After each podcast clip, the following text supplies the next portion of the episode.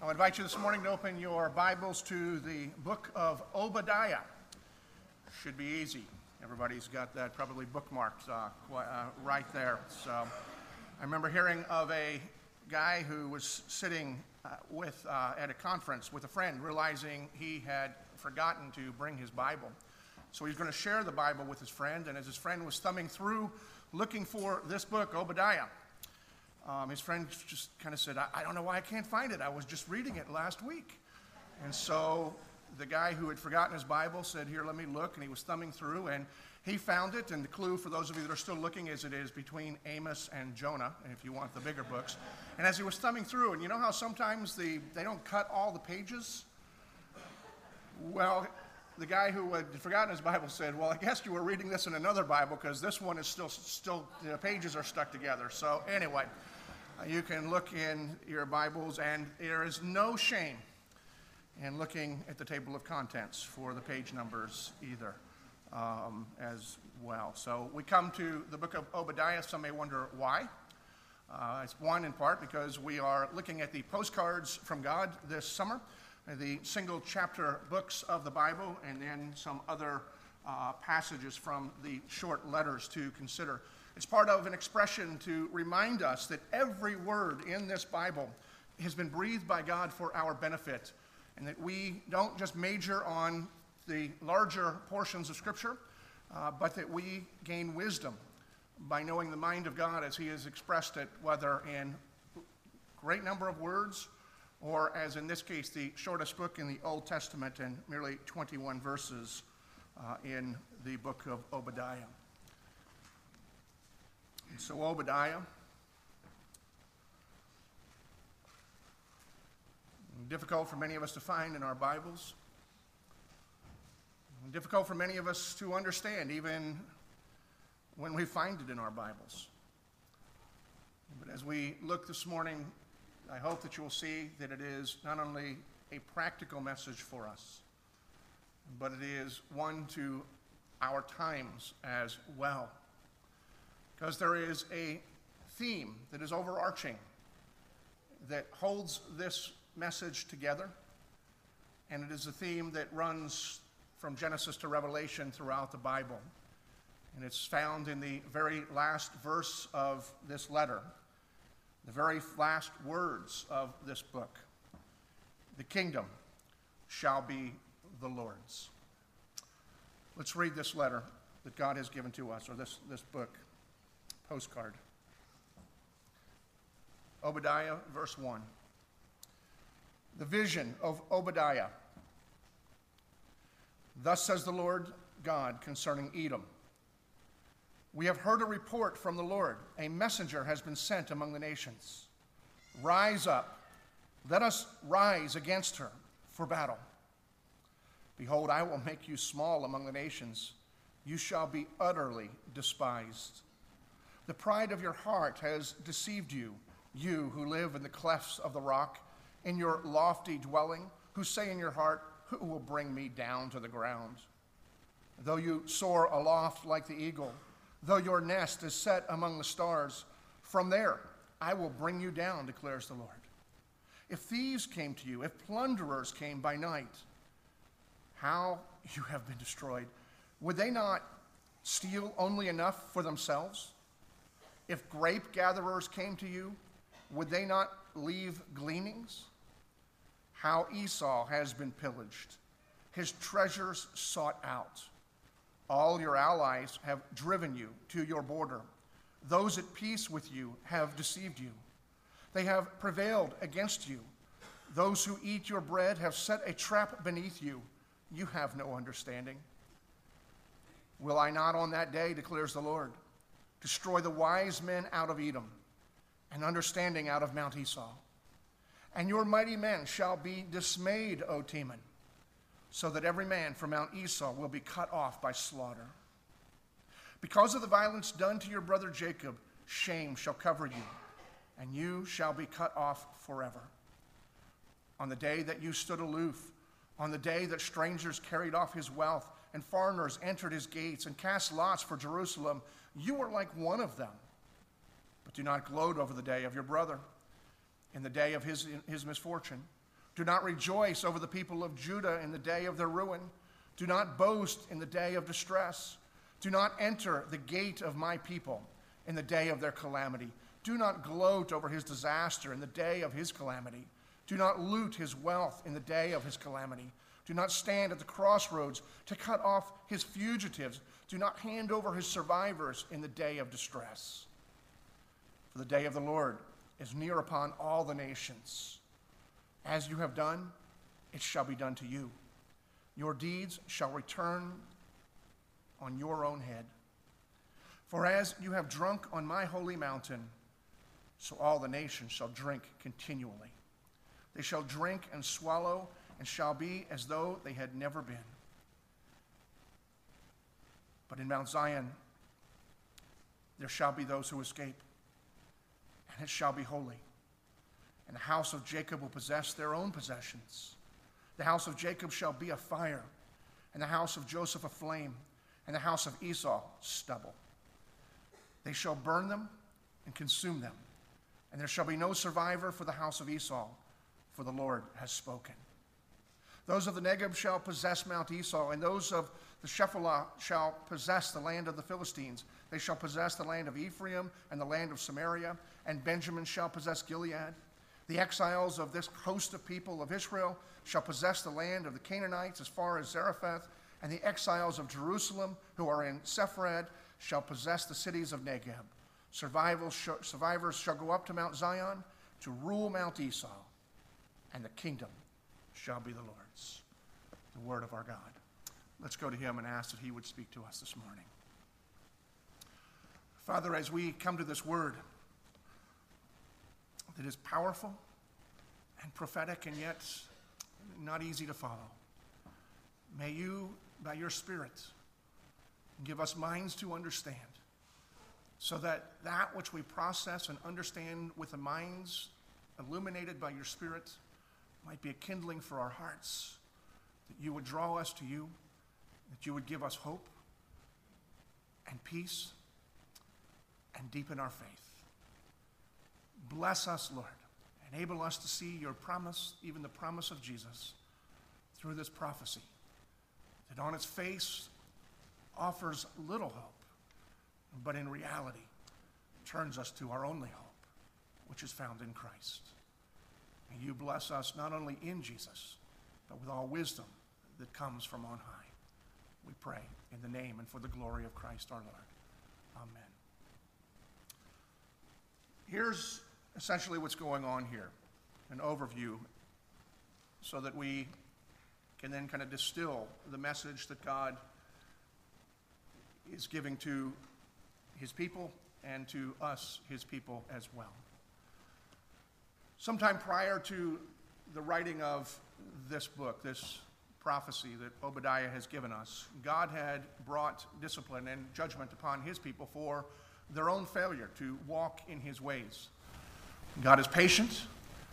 He doesn't quickly have his anger, but when his people, whether during the time of the Old Testament or in his churches today, continually walk in their own ways, ignoring his ways and often ignoring God, eventually God in his justice, brings discipline upon his people. Apparently, what had happened is he had raised up another nation, which God has done in different times throughout the Old Testament, to come and be the rod of correction upon his people. They invaded, they stole, they pillaged, and they forced many people to flee in Israel.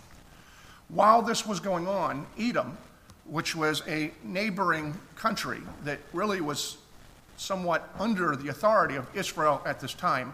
You might call it like Guam for the United States or Puerto Rico for the United States. It was a territory, it was distinct, and yet it was still a part of it.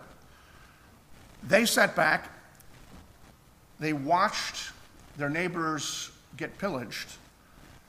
They not only celebrated, but they seemed to have assisted. We see that in verses 10 and 11. Because of the violence done to your brother Jacob, shame shall cover you, and you shall be cut off forever. On, that, on the day that you stood aloof, and on the day that strangers carried off Israel's wealth and foreigners entered the gates and cast lots for Jerusalem, you were like one of them. And so they stood back and they watched, and in some ways even assisted. Because what's also alluded to later is when people were beginning to flee, some of the Edomites would cut them off and slow them down so that they would be able to be captured by the enemies that had come in. And God, while He is disciplining His own people and saying, Israel, you have been bad, He's saying to the nations that are around them, uh, you also are sinners. And so we're reminded that the condition of humanity, whether redeemed or belonging to God or, or, far from God, we all have the same problem. We all tend to wander from our God. And while God brings correction to his people, he doesn't let the other nations escape by. And so here, God speaking to the people of Edom through the prophet Obadiah does something that's very interesting. He gives us a book, one of the only prophecies, at least that in its entirety, is geared toward a nation that is not the people of God. Now, the people of God are here.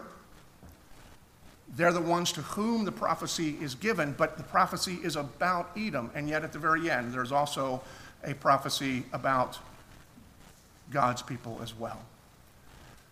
Now, as we look at this particular letter, there are three things that are important that we see. Three things that are detail, expressions of the overarching theme that the kingdom is the Lord's. The first thing is this is that it tells us that God is in charge. And we see that by two very simple evidences that are part of this text, but which be easy to overlook. The theological word is sovereignty, that God is sovereign, and that's evident by these two pieces of evidence. First is in verse 1, something that just looks like uh, a heading because it just says, the vision of Obadiah. See, the key to understanding this is this is a vision. This is a prophecy of things that have yet to take place. It is a reminder to us that God is the one who knows all things. He knows not only the things that have happened, He knows the things that will happen. God even knows the things that can happen. We call that God's knowledge. The, it, it is His omniscience that God is aware of. God knows everything. And it's because of that knowledge that God is now speaking to his people, Edom. While the discipline seems to have taken place, the prophecy about how Edom is going to react, as in God is already working among his people, but the reaction that Edom would have has yet to take place. And yet, God, because of his wisdom, warns his people. We look in verses 12 through 14. And God says, Look, do not gloat over your brother in the day of his misfortune. Do not rejoice over the people of Judah. And there's a whole series of warnings. God is saying, Do not do these things. Don't not only not do them, don't even think about doing them. This is a, a firm warning to a people who have yet to act, and it's an expression of the fact that God is knowledgeable of all things. And the fact that God is knowledgeable of all things is one of the evidences that God is in control of all things. No one else knows everything. But along with the fact that God knows and therefore warns because of his knowledge, the fact that God would warn these people is another evidence that God is in charge, not just in charge here locally, but he is in charge globally. It reminds us that God is not a mere tribal God, that our God is the God of the nations, He's the King of kings, and all the other gods, not only are they primarily figments of the imagination of the people that have, have concocted them, but they are limited. They are limited to an authority over the people who would claim and worship and follow the ways of the God of their making. And in the Middle East at that time, much like in our culture today, people have no problem uh, acknowledging that God has an authority over a particular people. When they have a problem is, is when you claim that your God has an authority not only you, but over everybody else as well.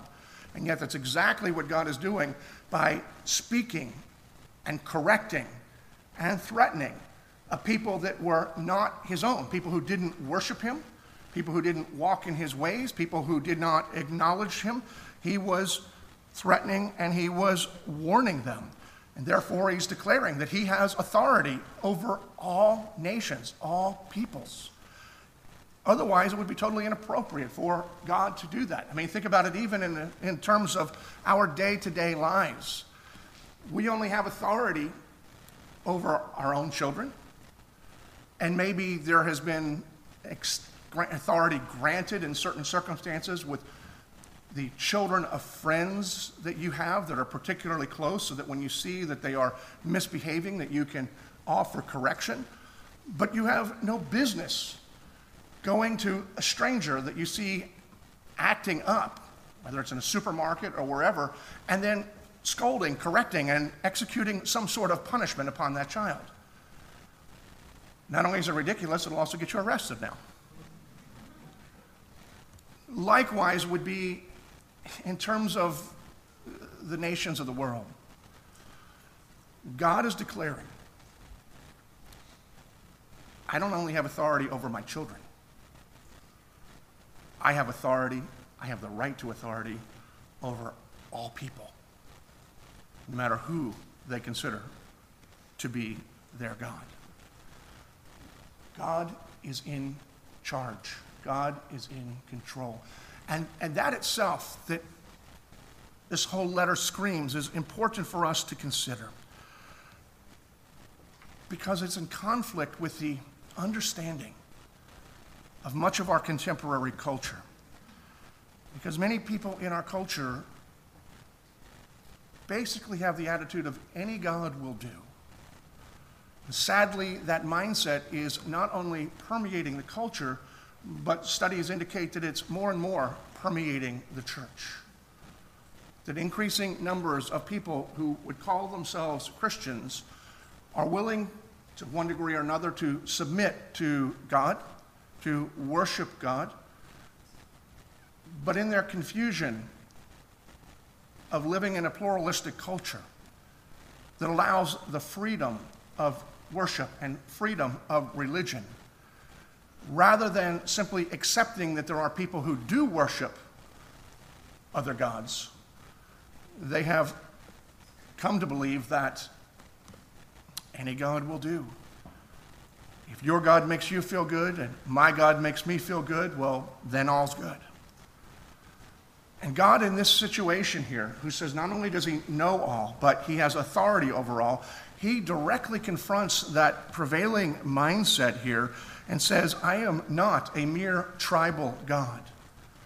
You see, the mindset that says, well, you do what you want and I do what I want and I do it according to my convictions, according to my faith, according to the standards of my God, that relegates all gods into mere tribal gods. In other words, they have the authority and the influence over just the people who belong to him or subscribe to him or worship him.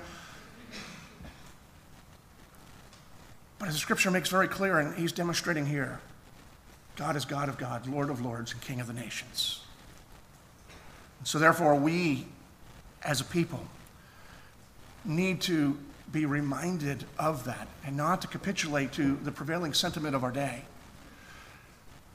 It's important that we do acknowledge in our pluralistic culture that people do have that freedom to worship and to practice a religion however they want. But if God is our God, we do not have the freedom. We do not have the latitude to embrace the mindset that just simply says all religions are essentially the same. But at the same time, this truth should bring us comfort. Because our God has all authority. Our God is in control, as is evidenced by the warnings that he's giving and ultimately the judgment that was meted out. And therefore, our God is working out all things according to his purposes, which is for his glory, first and foremost, and for the good of his people who are called according to his purpose. The second thing that we need to see here is that God will destroy all of his enemies. No, wait a minute. I mean, does God have enemies?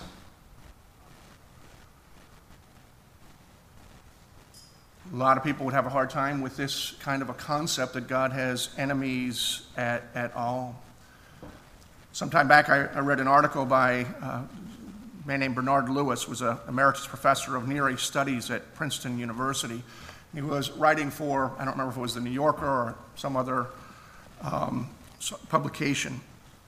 And he was, in his area of expertise, he was writing, practically speaking, and he was writing about the the context of the Iranian government and, and in, in, Iran, as they kept talking about the, the enemies of God. And then he, he broadened it, and here's what he, he wrote. Such phrases as enemy of God seem very strange to the modern outsider, whether religious or secular. The idea that God has enemies and uses man to help order, uh, help identify and dispose of them is a little difficult to assimilate into our present mindset. And I think he's correct in that. Much of our world and the majority of our culture would really struggle with the whole idea that God has any enemies whatsoever, much less that he would have enemies that he would destroy. Because the prevailing sentiment, the prevailing mindset about what God is and who God is, is God is love. And we certainly would affirm the reality that God's nature is love. I think it's important that we need to recognize this and remind ourselves, and as we have opportunity to remind other people, that while Love is the characteristic, a characteristic of our God. Love does not define our God, our God defines love. And there's a significant difference in that. In other words, we take the concept of love, we apply it to God, and if he does anything other than what we think is the definition of love, we assume, therefore, he either is not love because he's not meeting that definition as if the definition has authority over him, or we ignore all other things because it isn't seeming compatible in our minds to the definition of love. The word love and the concept of love and all that love entails does not define God. It's just one of his attributes. Who God is, because he is love, he is the definition of love. And so, therefore, all that he is should be included in our understanding of the whole concept of love. And yet, people struggle with that because they want to narrow God into a single category. And while in no sense do we minimize the fact that God is love, we still have to face the reality that through this passage and throughout all the scriptures, we do see that God has enemies. We're told in, in the book of Romans in 5:10, for while we were God's enemies, we were reconciled to God by the, by the, the death of his son how much more are we reconciled? Shall we be saved by his faith, by, by his life? But see, there's the key phrase is before God's grace came upon us, we were, by God's definition, we were his enemies, which means anyone who is not redeemed is an enemy of God in some way or another. We see another passage that we see both in the uh, New Testament and in the Old Testament. Jacob I loved, Esau I hated. And again, it just seems so irreconcilable to us that God, who is love, would have anybody that he would hate. And even one that is very well known, as both James and Peter speak to. God opposes the proud, but he gives grace to the humble. Now, I know that not all opponents are necessarily enemies. But when we're dealing with the things that are in view here in this text, when we're dealing with life and eternity, the stakes of the opposition are a little more than you know, an intramural flag football game where the opponents don't necessarily need to be your enemies. God is opposing those who oppose him and his way. In particular, we see in this passage this morning the Edomites, who actually are the descendants of Esau, who God hated, are the objects of God's ire and his animosity. And while the Edomites were a historical people, so this is a specific warning to a specific people who lived at a specific time and in a specific place. We also understand from them that they are representative of all of God's enemies, all that God hates. And we see in them some of the characteristics that God hates and which make them his enemies. And in one part is because the Edomites were people that were, they were opposed to God's people. They were opposed to God's purposes and they were opposed to God's person. And so they essentially declared war on God as well, which didn't bother God in one sense until they began to oppress his people. So, what was the chief offense of the Edomites? We see that evident here in verse 3. The pride of your heart has deceived you.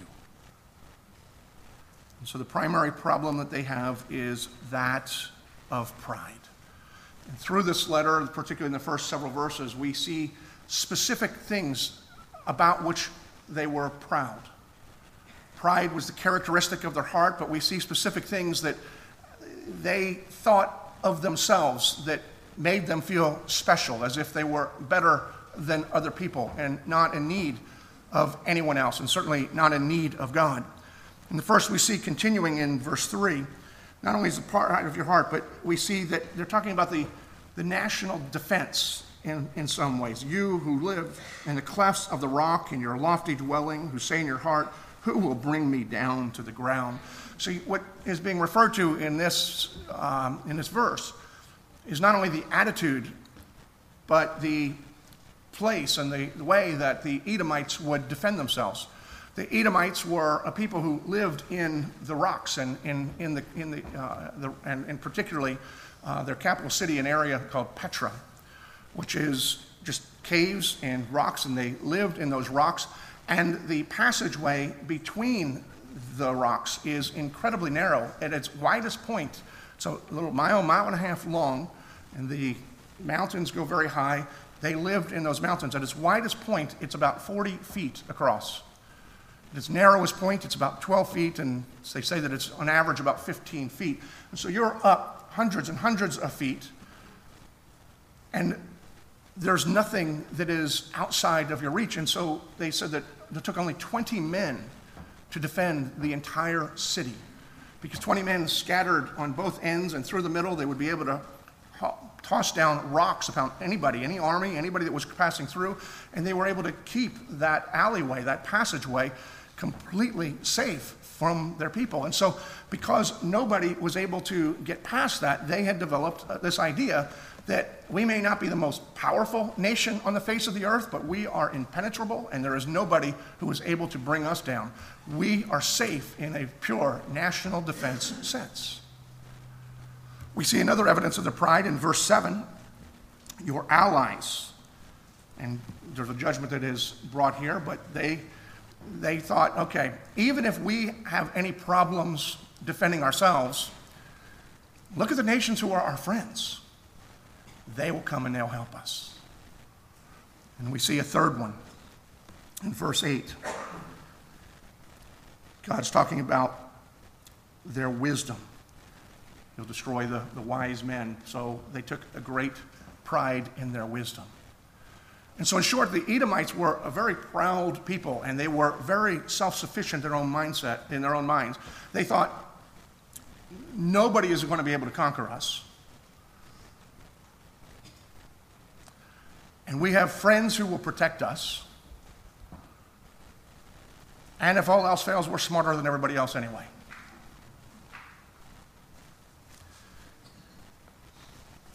Somewhat as a side note, though, I do have to say this I never can read this particular passage without thinking of the pride of the United States. Because in many ways, when we, some, I'm not going to get into a definition of what American exceptionalism is and isn't, but many of the, many of the attributes that uh, we take comfort in are these very same attributes in the United States. We are the most powerful nation on the face of the earth. We have allies. And when all else fails, look at all the inventions and everything that has been developed in this country, we're smarter than everybody else anyway. And I'm not here making a case for or against the whole idea of American exceptionalism. Many of the, those attributes certainly are true of our country. I'm not saying they're not true, I am saying they're irrelevant, at least for people who fear the Lord. And God's judgment is upon Edom, and really upon any people that would take pride in anything other than him. And God's judgments are outlined here, verses 4 through 6. Though you soar aloft like an eagle, and though your nest is among the stars, he's talking about the fact that they are up high in the cliffs, from there I will bring you down. And then he talks about the description here in, in verses 5 and 6 that are really quite startling when you think about it. God's not only saying, I'm going to bring you down, here's the description. If thieves came to you, if they plunder, if a, a plunderer came to you, reading down, would they not steal only what they want, enough for themselves? So if people came, they would take what they wanted, not everything. If grape gatherers came to you, would they not leave gleanings? In other words, if you go pick grapes, if you go across the river and pick any of the berries, something's going to fall off the vine on the ground. Chances are, if it falls on the ground, you're going to leave it there. You get enough people that are picking those things, there's, there's stuff there. And God's saying, look, if you got plundered by the nations, if any of them, even the most hideous nation on earth, if they came, by their own. They take what they wanted, but you'd have a little bit left. If they took everything of your harvest, there would be things that would be left on the ground. But God says, But when I'm done with you, you won't even have those scraps. Verse 7 Your allies have driven you into the border in the peace. In other words, you may think you've got friends, but when I, who control the hearts of the nations and of all peoples, when I turn them against you, you will have nobody that you can turn to and trust. Verse 8, he's going to thwart the wisdom of the wise. Verse 9, and your mighty men. So not only the religious leaders and the philosophers of their day, but those who were the warriors of the day, they will be dismayed. And the Lord says in verse 15, As you have done, that's what I'm going to do with you. There's a theological concept that's involved in here. It's called what goes around comes around. And this is what God is declaring. It's a judgment that they deserve, it's a judgment that we all deserve. And God is pointing out the characteristics of his enemies and what he will do to his enemies.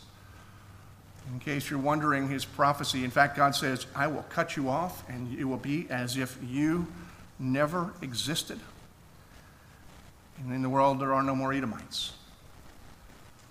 We don't know particularly when this prophecy was offered, but in history, Edom was invaded by Babylon who, Babylon, who they would consider one of their allies. And the people scattered. They scattered, and enough of them moved, and they took a new identity. Some of them, at least the, the, the Idumeans. Ironically, of the Idumeans, there's one who is famous, Herod the Great. He apparently didn't learn the lesson from the past because he continued to oppose God and God's purposes and God's redemption. But in terms of Edomites, everything God said has come to pass. And it's a, just a reminder to us that God, who is in control, he will destroy all of his enemies in his time when it suits his purpose. Because God is not only love, but God is just. Now, these are important concepts for us to understand. If we're going to understand who God is, is we're going to worship God with an awe that he deserves to have. And yet, frankly, I don't find a whole lot encouraging in these particular words, other than God's in charge and we know God is good, so that part's okay. But we also need to realize it's not just God's goodness and that God will avenge whatever needs to be avenged, but more important, we need to recognize God's justice and mercy will resound on the earth. And we see that at the end of this particular letter. The last verses are speaking to God's people. And he's reminding them verses 9, you know, for instance, it, um, in verse 18, he says, The house of Jacob shall be a fire, and the house of Joseph, he's shorthand for Israel, will be the flame, and Esau will be like a stubble. It's all going to be burned up, and it shall burn and consume them. And then those of the Negeb shall possess. And so he, he goes on and he talks significantly about it's not just the destruction of those who mocked and opposed God's people, but there is a promise for God's people, even though at this point in time, they were experiencing God's heavy hand of correction upon them. Many of them would have thought they're undone. Their whole lives are over. They are destroyed. They are no more. God has forsaken us. And they deserved for God to forsake them, just as we deserve for God to forsake us whenever we ignore Him or, or turn from His ways. But God does not forsake or abandon His people. And he prophesies here not only that I'll give you another chance, but he's prophesying a glorious future. And the reason that they're part of the glorious future is not because God feels bad and he's going to give them a second chance, but because their future is inseparably linked to God himself. And he declares that his people will possess, and he used representation, but it's just a, it's a shorthand way of saying the Lord will reign on the earth, my people will possess the entire earth. Not as a reward for us, because God is reclaiming what is His and we belonging to Him. We live somewhere. We, the whole earth belongs to God, and the people that belong to God will live and scatter and populate the entire earth in the new heaven and the new earth. And the key in this seems to me to be found in, in verse 17. But in Mount Zion there shall be those who escape, and it shall be holy, and the house of Jacob shall possess their own possessions. What's so significant about Mount, Zion? I mean, it's a specific hill on the outside of Jerusalem, and after the temple was built, it became kind of a, a nickname, the, the, shorthand name. It was inclusive of the, the whole city of Jerusalem. The Lord says here is in, in Zion, there'll be those who escape. And what he's saying there, and I believe not only to Israel, but in a subtle way, even to Edom and to all the other nations the people who try to escape and they turn and they go to Israel, go to Zion. Here he's not really talking about the specific hill or the city of Jerusalem, but what it represents, and even more, as we're told in Hebrews, about the greater temple, the greater Zion, that is God who's come in the flesh. See, Zion not only is the physical historical place, but throughout the Old Testament and the New Testament, Zion is also a representation of heaven, where Christ is now reigning. And so Obadiah's vision, whether Obadiah himself was fully conscious of it or not, but God was giving a prophecy. He was looking past just the restoration and the return of the people from their exile, but he was looking to the time of the Redeemer. And Mount Zion, therefore, is a shorthand way of looking for all the promises of God that come in the Redeemer, so that there are those who go to Mount Zion. In Mount Zion, there shall be some who escape. So the people who go to Mount Zion, they will escape the judgment of our God. It's not only the holding place for the people of God, representative of the whole people of God, for heaven and even for Jerusalem, which is the headquarters on earth, but from all the nations. That would include even Edom. And the significance of it here is saying God is giving us a tremendous hope because while His justice continues to prevail and His mercy continues to be expressed ultimately so that it resounds throughout all of the earth, He's declaring, in one sense, that there will be people from everywhere that will find their hope, their salvation here. And so here we learn a significant difference about something we need to understand. In this world, in this life, It's not that God punishes the people who are opposed to him and then leaves his alone and just says, ah, forget it. He does bring down his hand upon both, but there is a difference between discipline and punishment. See, punishment is simply the exacting of the wrath of God. It has no purpose other than to wipe out and to express the justice and the anger that God rightly has. And this is what he says he was pouring out on Edom as a nation and to all other nations and peoples who are ultimately, ultimately who will oppose him.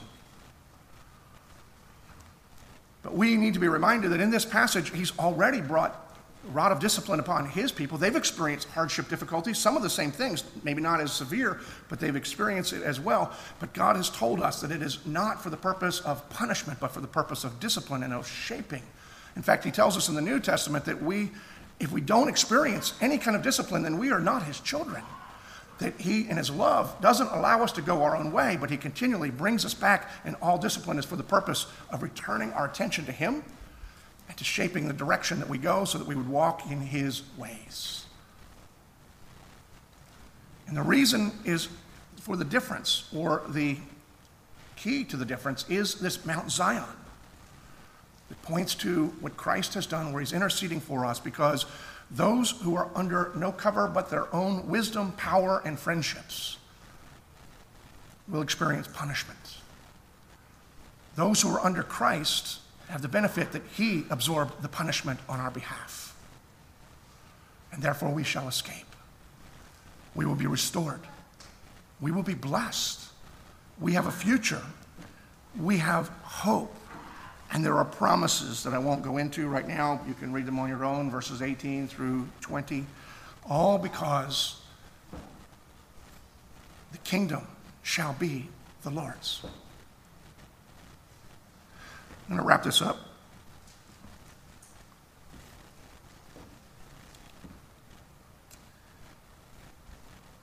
In Psalm 2, the psalmist declares this Why do the nations rage and the peoples plot in vain. And it's an interesting phrase because not only the nations, and by nations, he's probably referring to governments, what we would look at as geopolitical entities. Peoples is an interesting word.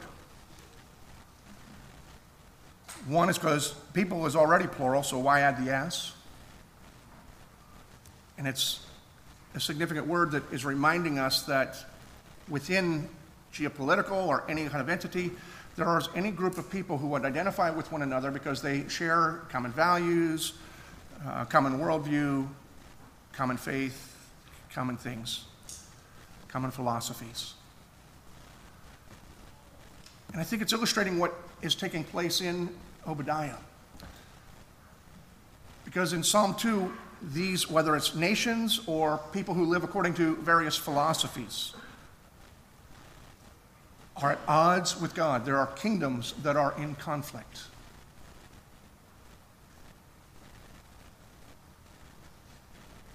They oppose God, they oppose his purposes, they oppose what he's doing. And we living here in our culture today, many who are in the church, the evangelical church, are very concerned about the philosophies that are prevailing within our culture, uh, we use the shorthand word uh, culture wars.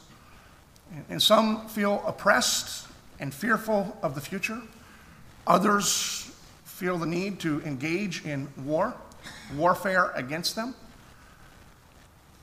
because they fear if they don't fight fire with fire, then they will end up being overcome Obadiah speaks to us because some of the culture wars remind us of the failures of the Church of Jesus Christ, that we have bought world, different worldviews that were not God's. We have operated not according to God's will. And so some of the stuff that we are experiencing as Christians, where we've lost the privileged status that we've had, we deserve it. And the response should be we repent and we remember and we return to our God.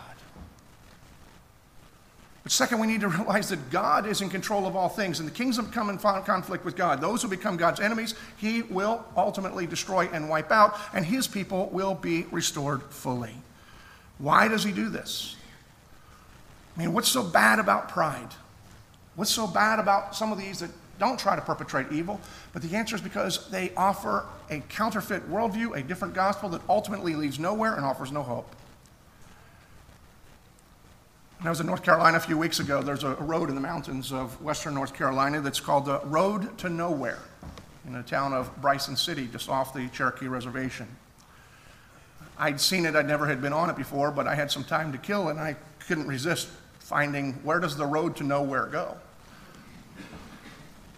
I've always found it a little bit cruel that the high school in the town is on that road, so I'm not sure what that means. And I'd never been beyond the high school, and there's probably a whole lot of things we can think of on that. But I followed it, and one of the things is it is an absolutely gorgeous road, beautiful scenery, overseeing mountain vistas and, and, the, and the rivers and, uh, that are down below. And you keep on winding your way up, up to the edge of the Smoky Mountain National Park. And then it just stops, in a sense. So someone has made a road, and the road continues. But there are permanent barriers that are there in the road that you are not getting your car, your truck, or anything else past. And so the roads to nowhere kind of goes somewhere, but you can't get there. And the same is true for all of the wisdom and the vision and the purposes of the nation, which brings them pride. And God, in His mercy, doesn't want us following roads to nowhere, and so he opposes all those things that offer roads that lead you where you don't want to go. But we have the comfort of knowing that God, when we submit to him, will lead us not only where we want to go, but where he knows we ought to go, which is greater than anything that we want. It's part of the reality, as Obadiah says, the kingdom shall be the Lord's. Father, we thank you for this word and pray that you would give us understanding not only of the circumstances of Obadiah so that we may know your word and your people's history, but how the principles apply to us. May we, your people, repent of our waywardness, understand and rejoice that you love us enough to discipline us. Remember your promises, return to you to walk in your ways on the path that leads to everlasting for your kingdom is here and will come and will last forever. To you be all praise and glory.